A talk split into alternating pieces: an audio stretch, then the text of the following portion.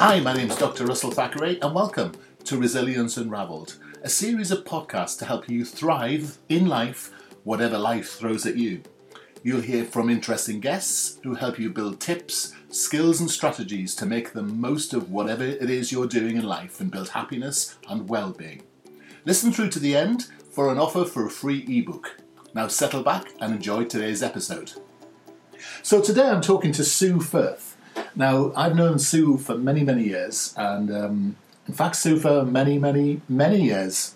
And um, it, it's great to have you on the podcast today. I'm really excited to chat to you because I know we're going to have a really fascinating conversation, and I know you know acres about stress, people, and change, and such like. And uh, so I think it's going to be really fun today. So, um, Sue, why don't you just tell us a bit about yourself, who you are, what you do? Oh, thank you. Well, yes, you're quite right. We've known each other for years, haven't we? And I guess back then I was a psychologist, but probably lacked a certain amount of experience. And now, all these years later, that's probably where I feel I'm a bit more adept. I've got very used to working with clients and largely an executive audience who, in their seniority, may very well be equipped to manage a business particularly well, but possibly don't know a great deal about how to manage their own lives or their own stress. And then that manifests itself if they start to implement initiatives within their business, encouraging people to come along with them, and they're not particularly understanding if they lag behind and don't adapt quickly to the changes, which by default then makes those individuals stressed. So I get involved, if you like, supporting and consulting with businesses, either at the exec level so that they themselves can feel better equipped, or to develop a toolkit within the business to support the more junior individuals to, to be able to handle change and stress. Wow, that's a lot. Um, so Yeah. I, I guess you're busy, and I, and I know my wife regularly sees you contributing to women's magazines and giving advice on relationships and such like. So you're obviously not just working in the corporate market, but with um, you know with individuals as well, perhaps. No, that's absolutely true. It's funny, really. I, I don't know which one came first in a way. I think probably the general public side of what I do because I find that when psychologists register with the British Psychological Society, that they are quite willing to be able to talk to the press. That's really how it begins.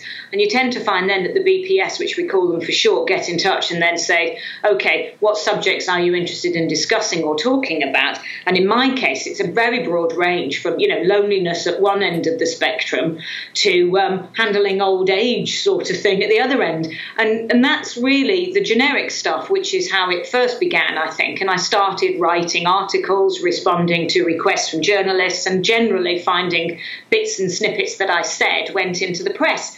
And whilst that still happens, it means that my Twitter feed and newsletters and so forth all need to pay attention to the stuff that I think people genuinely value that I've got to offer. So, yes, you're quite right. I've, I've turned into a bit of a, a relationship expert, but not, not one I claim to know, you know, by virtue of academic qualifications, just because I think first and foremost and at heart, I probably appeal to both the corporate and the private market because I'm a pragmatist, I think, and that's my probable, you know, that's probably my most sort of genuine characteristic. Yeah, it's, it's interesting. Um, um, and speaking as a sort of colleague, it's quite interesting when people say, "Well, well, what what is a psychologist? What does a psychologist do?" Have you got an easy way of, of of sort of summing that up? Well, the easiest way that I describe it, I think, is that if you were to look on a typical continuum of human nature and human concerns, on one end of the spectrum, you've got neuroses and the kind of areas where people are um, really quite extreme and concerned about themselves. Excessively low self-esteem, um, ex, you know, the obsessive-compulsive disorder, and at the other end, you've got psychoses, rather unfortunately, which is the ty- kind of type of distortion that tends to happen in the brain, and that both of those are the remit of a psychiatrist there's quite a lot that fits in the middle, which is general day to day behavior and motivation, happiness, fit, cultural fit within businesses. Um, and all to do with engagement and really how committed somebody feels to what it is they've got going on in their life and their work. And this is all within the brief of a psychologist. And uh, in essence, what we do is the relationship between the way a person thinks and the way they behave. And that's the analysis that we have got used to doing right from the very beginning when we become trained. And then we start to apply that in the world of the field of, of whatever it is that we've taken our qualifications in. In my case, I'm a business psychologist, which is why I spend a lot of time in the corporate world. Mm. So, so if someone wants to engage someone like yourself or you, what what would be the symptoms in their business they'd like to um, they'd like to have dealt with or improved? Sure. Well, sometimes they, they aren't particularly aware of there being any sort of problems, and they actually come and just sit because they're in an audience of which I'm speaking to. And in that context, they're learning something largely about themselves as a first and foremost. So if I come in and I talk about stress, it's a toolkit that I teach, which is to do with the way they handle their day to day lives and what they do feel they're in control of. And I've long since recognized that execs like a certain amount of control. And the more they control what they feel or how they react to situations, the better equipped and more adept they, they get. Then they start with light bulb moments which say, ah, I've spotted X, Y, or Z in my workforce or at senior level or down below me in, in management level or even below that, who may or may not be handling the world of work or their life particularly well. And that little light bulb is hugely helpful to me, not only because it's a very personal reference and then they can start applying what they're learning to somebody, but it means that they start to think about how someone would, would need my help and what I can do that would be practical or realistic. And even if they don't think of somebody, they might call me in to now present on the same pragmatic toolkit to the top execs who then teach their managers, and the managers then know what to look for in their staff. And that's, to answer your question, the initial symptom which usually it starts to go wrong. Managers don't feel adept at approaching an individual and knowing how to discuss the subject without pressing somebody's buttons or causing more tr- more more trouble.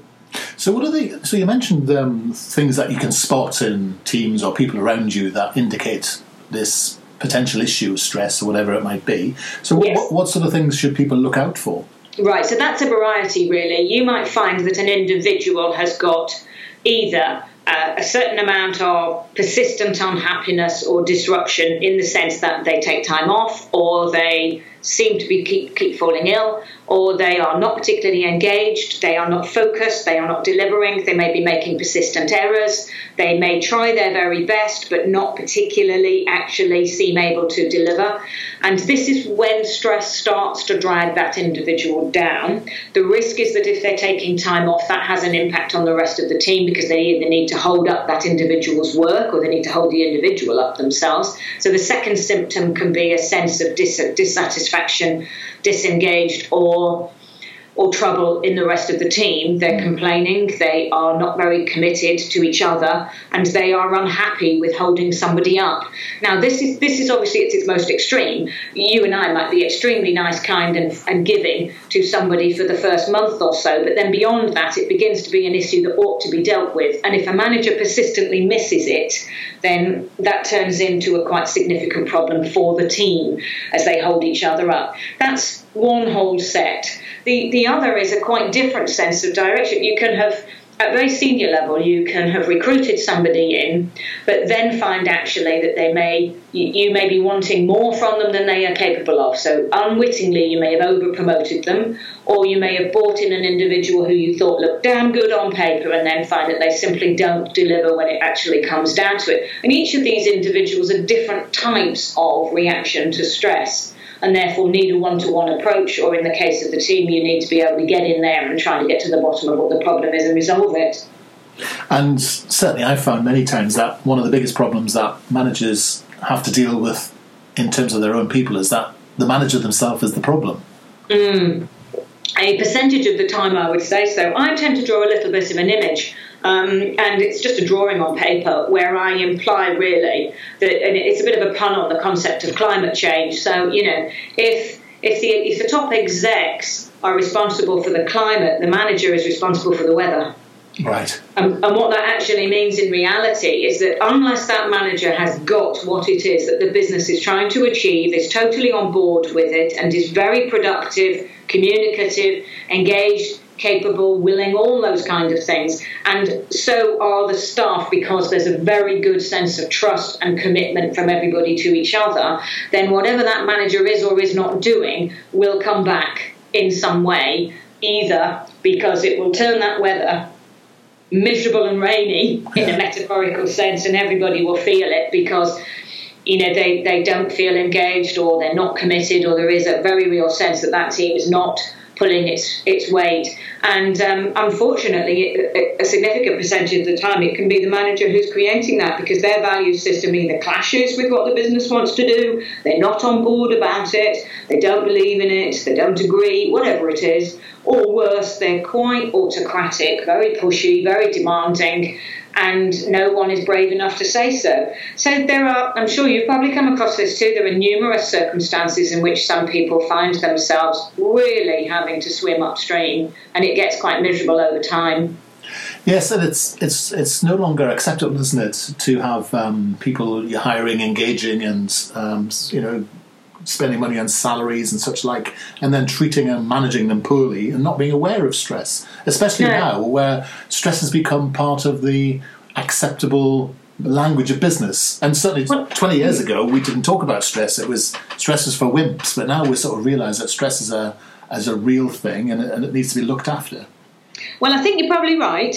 I think there's still quite a few businesses that lag behind mm. because it's an un, it's an uncomfortable subject. At least it is if we call it by that name. Yes. So we've morphed over the last few years into referring to well-being, which is a broader term anyway, and probably a very justifiable one because health and well-being is made up of a lot more than just you know your management of your everyday stress. It's made up of the, the variety of bits of of whether or not an individual is looking after themselves. So you might have nutrition, which is built in there, and physical exercise. And you've also then got um, all sorts of stuff around whether or not a person is comfortably seated properly at their table to desk height and all the rest of the physio and physical sort of symptoms that that person can get. So we're paying a lot of attention to a more generic term which couches the concept of stress quite comfortably, and it, and it stops the overuse of the term or the over spotlight of the term. And I think we've then moved even further into the concept of resilience, which is actually quite a proactive principle. That's that's really got its benefits, I feel, because most of the time, anyway, when a business is catching people because they are stressed, they're doing so retrospectively rather than proactively right at the very beginning. Yes, well, I mean, certainly we, we work in this area of resilience precisely because of that, because stress is part of the, the issue and part of the opportunity, not the single thing. Um, but but stress is, I think people um, under, un, still um, underestimate the effects of stress on their body, their health, their lives, and such like. Um, I mean, do you still think enough goes on in terms of people's awareness individually as well as the corporate attitude to stresses?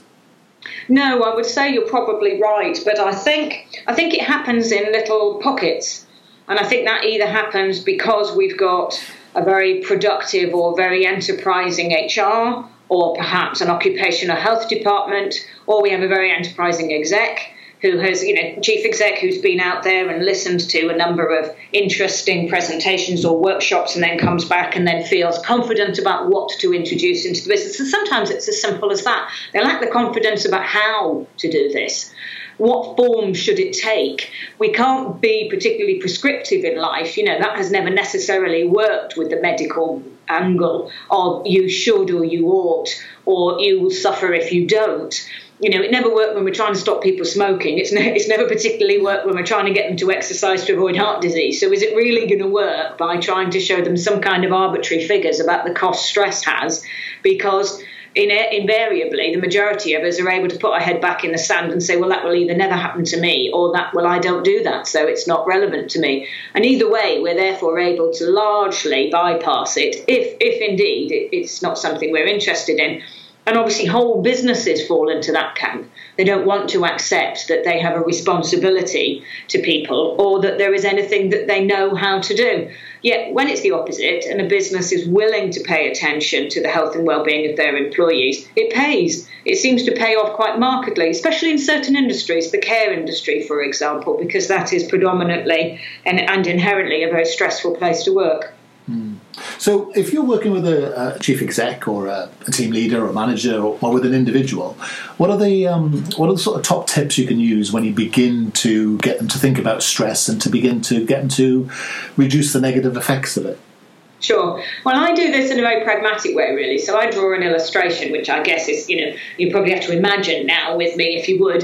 Um, and it's a pictorial image of a straightforward two line diagram. So from top to bottom in a vertical line, it's referring to the physical changes that the body can go through. And I'm, it's layman's terms, if you like. So it's simple toggling between being active and busy, or at the bottom, you know, quiet and relaxed and then I share with them the chemicals that will help get them that way. So if you're very active and busy, you're likely to be drawing on adrenaline, and, and adrenaline needs to, you know, does certain things to the body and has certain impacts. And then at the bottom, if you are quite calm and relaxed, then you're more than likely going to be producing more serotonin, and that by its by its own sake is also having a very positive impact on your well-being. So those two states, as we begin to start referring to them as being, start to teach execs the concept that they are in control of their state and that they can actually influence this due to the chemicals that they trigger into their body. Some of them obviously thrive on adrenaline to such a degree that you know you'd have a hard time ever convincing them that not doing would be a good thing but it's the concept that they learn pretty fast, especially when you start to introduce the other axis, which is a horizontal line slap bang in the middle of the vertical one. And that illustrates what happens in the brain's chemistry between being unhappy and bothered and tired and positive and happy at the other end. So then we start that that creates this diagram that develops into four principal states. So when you're happy but you're busy, what do you need and what does that feel like? And they begin to get to grips with, oh yeah, well that's me being productive, or I'm on a high, or I feel good, or I've done well and that's obviously where they would like to be. But if you try and aim to be there 24 7, you're going to be using the adrenals to do it, and they cannot pump for you to maintain that. So it pretty much, if they, if we use a metaphor, which is where I get to within quite a short period of time, it teaches them quite quickly that, like a car, you can put petrol in the car, but you have to stop for it every now and again. So, of course, petrol will make a difference, rather like adrenaline does to the body, and you can run on it for for ages, but you can't run it forever mm. because it, you run out. And, and it's it's simple principles, really, metaphors perhaps, and me being a pragmatist that helps teach them almost like a full scale chemistry lesson, to be honest with you, Russell, but in such a way that they feel they can take it on quite simply. Yes. And then, in a nutshell, once they've learnt the chemicals and the states, they begin to realise, oh, yeah, okay, here's some light bulbs. So, this explains why when I feel aggravated, tired, and fed up, that actually that's because chemicals are in my system. But then if I don't go and get rid of those, it's only going to come back again and, and plague me tomorrow. And that, that explains why I then feel a bit crap the following day and so forth. And they really learn quite quickly. Yes. I mean, it, it is interesting using the physiology to illustrate the chemicals to illustrate the, the sort of feelings and sensations. Because often, yes. often a, a lot of therapy type people tend to go in the other way, don't they, around the whole sort of the less practical area of it, I suppose. The so too much about feelings and sensations and emotional states and such like. Um, I think the the error, if I may use that word, but with great care, that therapists sometimes come at it is that they start to talk about cognitive, which is the way you think. And I utterly have respect for that because at heart or at core, the only way you're going to be able to handle stress for the longer term is if you learn and quite quickly to distinguish what your sources of stress are, which is always those external factors in your life that create the circumstances you find yourself in, whether that's the need to move house, stuck in traffic, very loud noises, um, very hot in the summer, and, and you know in the underground, whatever those sources are, and your thoughts around those at that moment in time. So, what you are thinking. So, if your child is playing up, it's clearly the source of stress is your child playing up, but why it troubles you is what you then think about it. Now, that source and cause and correlation is an extremely strong theme in stress management. And we know very genuinely that when that becomes dysfunctional over a long period of time, that also underpins the solution to stress, which is cognitive behavioral therapy. Mm. All of these have huge validity, but they create quite a lot of time, effort, and energy to change. And therefore, a pragmatic toolkit around states, emotional states, physical states, and so forth is the double whammy that gives them something they can do now. Mm. And um, I'm guessing that as part of this mix, the sort of relationship you have, the relationships you have, both with team members, colleagues, and family, and uh, partners and such like are a key part of this because you can have very toxic relationships, but also very enabling and nurturing and useful relationships. Yes, you're absolutely right. You asked me initially, okay, so what are the tips that I start to recommend? So, okay, having shared with you the chemistry, then I would say to you that the top 10 tips, which are the pragmatic, immediate tips, are all about quick fixing stuff. But in the longer term, there is huge value in what you've just said a minute ago, which is analysing A, your circumstances, B, the support network you have got, and C, unfortunately for us, how much those people do or don't contribute to those same toxic or, or stressful feelings.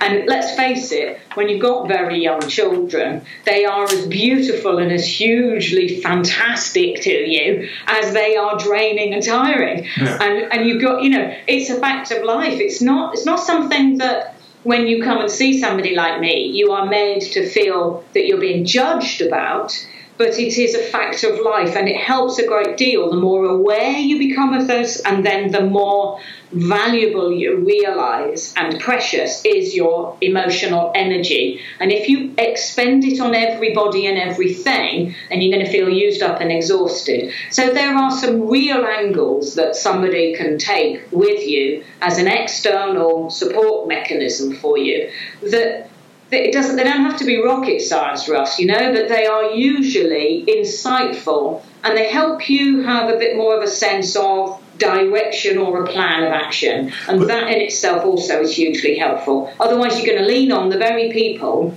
that you've just alluded to who might actually be part of the toxic mix you haven't really appreciated are making you feel stressed in the first place. Yeah and there's also a paradox here isn't there? Because i'm assuming that um, the more stressed you are, the harder it is often to ask for help. Mm.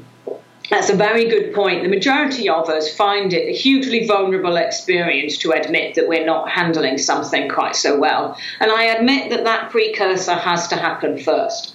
You have to slide down a certain way and then find yourself not smiling, feeling miserable, and then finding that actually that is not on or that you don't want to feel that way anymore, to recognize that you may or may not have all of the answers as to how to, how to pull yourself back up. And then inevitably, it helps a lot to talk that through with somebody who's non judgmental and not involved, because the action plan that you hopefully come up with starts to give you a ladder to pull yourself back up step by step. And it's taking those small changes or small steps that make the difference. Otherwise, if you try to problem solve it by yourself, you may be trying to use what I refer to as a toolkit in your kit bag that's either outdated or inadequate for the situation you're in. So you'll, you'll feel overwhelmed or risk, you know, potentially that sense of drowning. I'm not doing so well here. Simply by virtue of, of even though you're doing your best, you know. Yes. And most people are. Yeah, it's fascinating, and it's interesting when you talk about problem solving because there's often this sort of um, stereotypical view of male-female relationships where the male likes to problem solve. So, yes. and I know it's it's a cliche, but there's some truth in it, isn't there, about the woman who wants support and process and the man who wants to fix it. Um, yes, and that's yes, uh, yeah, there really is, which also makes a sense of the fact that the a- actual number of people that I see, eighty percent of them are men. Really? Oh yes, definitely, and um, that's quite a, a, a, surprise, isn't it? Yet to me, it's much less so. But if I explain the reason why, it takes a lot for them to come and see me in order to actually ask for that support. But then they usually don't come through the door that's labelled needs help. Yes. They come through it via different means. They come through it because they've got an issue at work. They've got um, a problem that someone else has got that they want to talk about. Yeah. So they'll come through it through a different label, but then they will have the wherewithal to be able to talk about themselves. And it's that recognition or support which they get, which they subsequently get back that helps them realize, crikey, I never realized I actually needed this, but now I've got it. It's hugely helpful. Yes. And and so you know, even men who like to problem solve aren't always good at being able to sort what's underneath their own nose and then begin to recognize it's a huge help to have a consultant of some sort come in and and support you. Um, and, and, I hate to use the word, but advise you. And you know, you seek advice on your business, so why not seek it on yourself? It's really no different. It just means that you need to actually feel it's okay to find somebody like me. Yeah, it's it's, it's a really good point because as a colleague of mine who um, talks about the business numbers, but we should we should know our own performance numbers and our yeah. health and well-being numbers and our stress numbers yeah. and our resilience numbers because they're the inputs that generate the KPIs for the organisation. And I don't think people really make that link enough. No, no, that's fantastic. Know your numbers is actually a really good expression. And in the case of physical numbers, that of course would be easy enough. And we're just about getting to the stage where people have become aware of those now. So that is the obvious stuff of your blood pressure, your cholesterol level, um, what the ratio of your cholesterol is between good and bad and essentially the amount of fat that you've got in your body. You know, these are straightforward indices that we can measure, which give you a very strong indication of how healthy and well you are. We're, as I said, just about getting to the stage where people are now tolerant of being told all of those, or they positively seek them out. And, and not all, all all the time through private healthcare, but but because their doctor can do the majority of those tests. Yeah. When we when it comes to stress indicators, we're looking for cortisol measures, yeah. and cortisol is a, a, tougher chemical, as you probably know, and it's indicative of there being um, a, a greater struggle for that individual because they're not just pulling on the adrenals to support them through the use of adrenaline, but through cortisol, which should be in there at certain times of the day and not in there all the times of the day because it disrupts sleep patterns and so forth. And that would be the other symptom that usually you find an exec or someone who's in trouble and unhappy will complain of.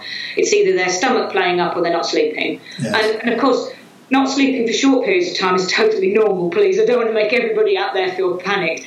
But consistently, uh, you know, symptomatic of, of insomnia or troubled mind and not resolving issues is likely to be a, a, an indicative of them feeling that they actually could probably reach out for support and would more than likely benefit from it. Yes, we're going to have a, a, couple of special podcasts all about the subject of sleep because it's one of the things that people ask for us a lot is you know, it's, it's, a real concern for you know a lot of people. You know, even asking you know how much sleep should I have a night, and and not realizing there's a lot of very practical toolkits and um, suggestions and methods that help people you know really improve and have a good night's sleep. And, yes. as a, and as someone who's a fan of sleep, you know, I, I like to. It's, it's, one of my favourite subjects, I have to say. well, I've I've been an insomniac since my divorce, and I think the sad reality is that it does develop an habitual pattern, and that's a, that's very unfortunate. But coming to terms with it and recognising it means that at least you can get on top of it. Yeah. Because if you know that it's a, it's the normal thing for you and it's become the norm for you, then accepting that is the first first part really up to a point. But then tackling it means that i am a lot more proactive about tackling it. I catch it quicker. And, and that's the key especially with stress and especially with anything to do with my toolkit in a way is it, it's not so much that you can fix it for life it's that you actually come to recognize it earlier and earlier and then intervene sooner. And it's that so it's it's using the tools in your kit bag and using them quicker and earlier, and it's that which helps you also build, for want of a better word, resilience. But even resilience in the face of difficulties again because everybody experiences difficulties in life. That is normal, you know. Yeah. In fact, if anything, this whole conversation could be another sort of 50 minutes, all about the way we are taught as young children you know the whole process of what is okay and not okay. And unfortunately that's at, at, the heart of some of this for some of us. You know we're quite perfectionist quite competitive and at heart really quite strongly against experiencing problems because we somehow think they shouldn't be there. Well believe me that it's normal. You know problems are normal. Yeah. No and it's good. I mean the human beings thrive through adversity. And you know i meet people who um, say I'm a failure because I've just returned from a period of stress or depression or whatever, and they don't realise they're the survivors. They're the people who are building their resilience because they, have come back. Absolutely, and, um, resilient, and, right. and the, the, part, the point, the point about resilience is that you know you've got to after the event, um, because it's something you learn from experience. And I'm going to take you up on that offer to come back and talk about the childhood thing because um, if you you're linking one of my favourite authors and subjects there, was something I'm really interested around with the whole attachment theory uh, angle, which I've been talking about with um, Antonio Bufalco, who's one of our um, other contributors. So we, we, we should have another conversation about that. But before we do, one of the things you talked about earlier, I wrote down because it's one of my favourite subjects, and I think is a real key around stress and business, and it's self-esteem. Mm. And I think, um, and and it, again, it's it's a male female thing, but often you know characterized more as a female thing. But then both genders seem to have it. And this idea of how do we how do we build our self esteem? Because if we can build our self esteem, then at least we can feel worthy in ourselves that we're good enough to have the right thoughts to be able to counter the stress. So it's almost well, like you know this sits at the uh, often sits right at the heart of some issues. Yeah, and I think I think it probably does. I, I probably think when I look back to all the years that you and I have known each other, it's curious, isn't it, that we haven't actually sat down and in so many words ever actually said that until now. But both of us, through our separate um, approaches to this subject, have found a complementary sense that that is at key or at heart, that the core problem for, for the majority of individuals. If you think you can't, then you've learnt that somewhere somehow, yeah. and that inherent belief system, which also, coming back to our initial point about what we take on board as children and where we take that from and how we learn all of that too, comes from what people say to us, what we have modelled, what we get told, and the good and bad in terms of how we get told that.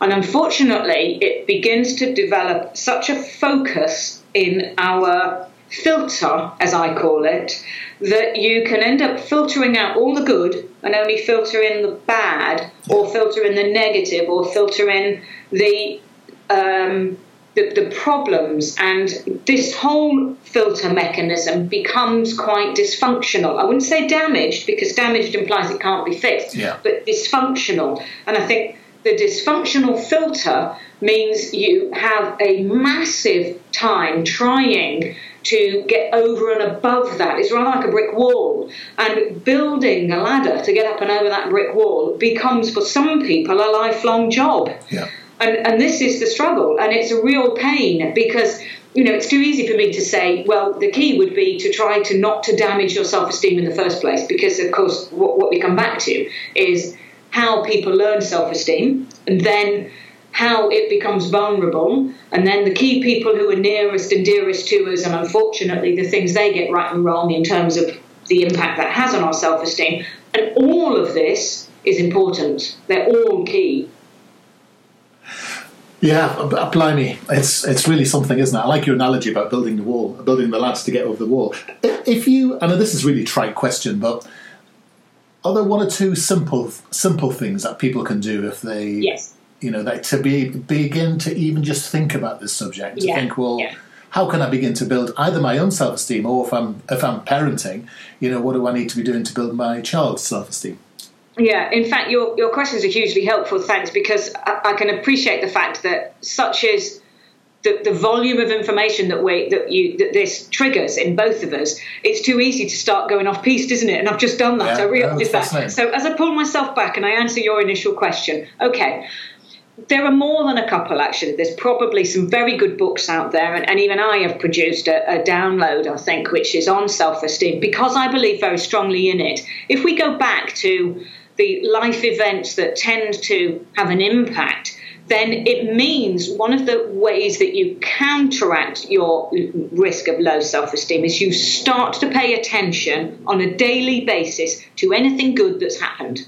Right. Absolutely anything. So you keep a little, very private diary at the end of the day and you start to record, record even if it's only one thing that was good today. Someone said something nice.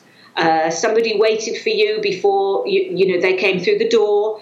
Um, somebody said thank you. There was um, someone who waited in their car for you. Whatever it is, start small. Mm. Because the more you adjust this filter to start paying attention to the good stuff, in a month or two, it will start to pay attention to the good stuff about you and about your own thinking and about what's happened to you that day. And that's how you begin, I believe. So you just begin to shift it so that it spotlights different stuff than it's been used to spotlighting all day, every day. Mm. And I think that's the first one. The second thing is, I would ask anybody to attempt to write down a few of their strengths, even if they find that very, very difficult. And I would equally ask them to reach out to somebody, preferably several people who they're close to and they feel are precious, and ask them who what they think their strengths are. So ask your mother, your best friend, your boyfriend, whoever it is, and see whether or not they can give you two or three more than you had from the other person you asked, so that you amass just a little bit of card or back in your little diary, half a dozen, and build it each time you go through something that you have achieved. And an achievement is very, very difficult because anyone with a low self esteem doesn't see anything as an achievement. So you give a presentation, you write a good report, your boss says thank you, whatever it is, just filter that event and say to yourself, right, what did he say to me? What did they say? I know they said you are very capable. Right, capable. That's a strength. And you get it down and you start to build your list, Russell. And I believe very strongly that over the course of a few months, you have then got positive events to look at and positive statements about yourself. And that's where I think you begin. And I think that's that's fascinating, and it's it's it's the hallmark of someone who has low self esteem. When their boss says they're capable, to see that as a negative, because yes. and, and and I think this is where leaders and managers can be really useful in their in their language to be incredibly specific with people who have low self esteem, so they're yes. being completely focused on saying and, and, avoiding words like capable and saying you know you've you've achieved or met a standard or exceeded a standard in these particular ways because yes. because otherwise, a low person with low self esteem will see even good feedback as being somehow negative, won't they? If they're not careful. Yeah, You're absolutely right because it's back to the filter. The filter has become so dysfunctional that majority of the time things are either shades of grey or black. It makes it extremely difficult for them. So if that person, for example, went went into a recruitment situation because they wanted to try for a new job, they'd, they'd be on the back foot from the start because once they're asked, as is always the case in interview, what are your strengths, they wouldn't really be able to talk about themselves particularly positively because their inclination would be to soften that statement before they've even begun. Well, I think I am. Mm. Or, well, other people tell me. Yeah. Well, I try to be. And then e- either of those don't sound like very positive or very really enthusiastic statements. They sound half hearted. So it's also in your language. It's absolutely 100% in your language. It's how you talk about yourself. And that's the next step. You have to start to tackle how you talk about yourself, what you write down when you talk about yourself, what, and, and that slowly but surely over time starts to adjust the way you think and then starts to change what comes out of your mouth. So that if you if you can't say it really positively, then it's fine, but start to pay attention to how you're talking about yourself, and that's the next step too. Yeah. So it's it's all about adjusting and taking small steps and building the ladder so you can climb the wall. Um, I've just looked at my timer and 38 minutes and six seconds have gone past. This has been absolutely brilliant. So, as I, as I said right at the beginning, this is going to be an, an awesome conversation. And I, I, know you and I could talk for hours, and there's, there's an enormous amount of value that you can bring. And I know you consult individually with um, individuals, I should say, and you, with corporates and such like. So, you mentioned a, a download for self esteem. Perhaps you could tell us how we could get hold of that download, and maybe if people want to contact you and come and talk to you about um, what you offer individually or for business, how, how would how would someone get in touch with you? Yes, thank you. That's really great. There are downloads both on stress and on self esteem. There's also the ebook or or um, the Kindle version of my stress book. And thanks for asking. They're all available on my website, which is suefirthlimited.com, uh, limited with the short version of ltd.com. And these are MP3 downloads on the whole. They're quite easy to be able to do. You can also, I think, find the book on Amazon. Um, What's it called? I'm, What's I'm the book productive. called? Sue? Sorry, say again? What's the book called? Um, it's called More Life, Less Stress. Oh yeah. and uh, I think yes, that was quite that was quite precious. I, I think you know I'm I'm pretty productive with this stuff, meaning I quite like writing. So there's also, to be fair, if you just like something short, a lot of blogs on my website, and you might very well find just searching for the one on self-esteem. Yeah. There's also ones on sleep. There's obviously ones on stress and change. Um, and we've just loaded one that's sort of fairly recent about resilience in children, and I'm just finishing off the one on resilience in adults. So I think blogs are also a really easy way to get into the subject, but perhaps on a piecemeal basis until you feel ready to go searching for a, a you know, either the MP3 or a good old book. Well, uh, well, I've known you for many years, Sue, and it's always been a joy to ch- chat. Even when it's whether it's sitting down for a cup of tea and having a gossip about whatever it may be, through to you know sort of professional coaching we do for each other, and you know just chatting about this subject. It's just been awesome listening to you break down the subject into really interesting and sensible, practical steps. It's fascinating. Thank you. I've Oh, learned something. I've learned tons as well. I've got, I've got lots written down, which is always a sign of a good session. And um, I'm going to let you go now. Thank you very much. But maybe take you up on that offer to come back and do something else around sleep or whatever it is that you might think is useful in the future. That would be very great. I'm very, very happy to. So you're a star. Thanks ever so much and take care. Thanks for listening today. You can go to our site, qedod.com forward slash podcasts, subscribe and see other titles in this series. Um, you can also contact us at info at qedod.com by sending us an email to talk about tough love leadership, accountability, resilience, or avoiding burnout. And if you want a copy of our free ebook, which talks about the fundamentals of resilience, just go to the site and go to qedod.com forward slash free ebook and download it there. Take care.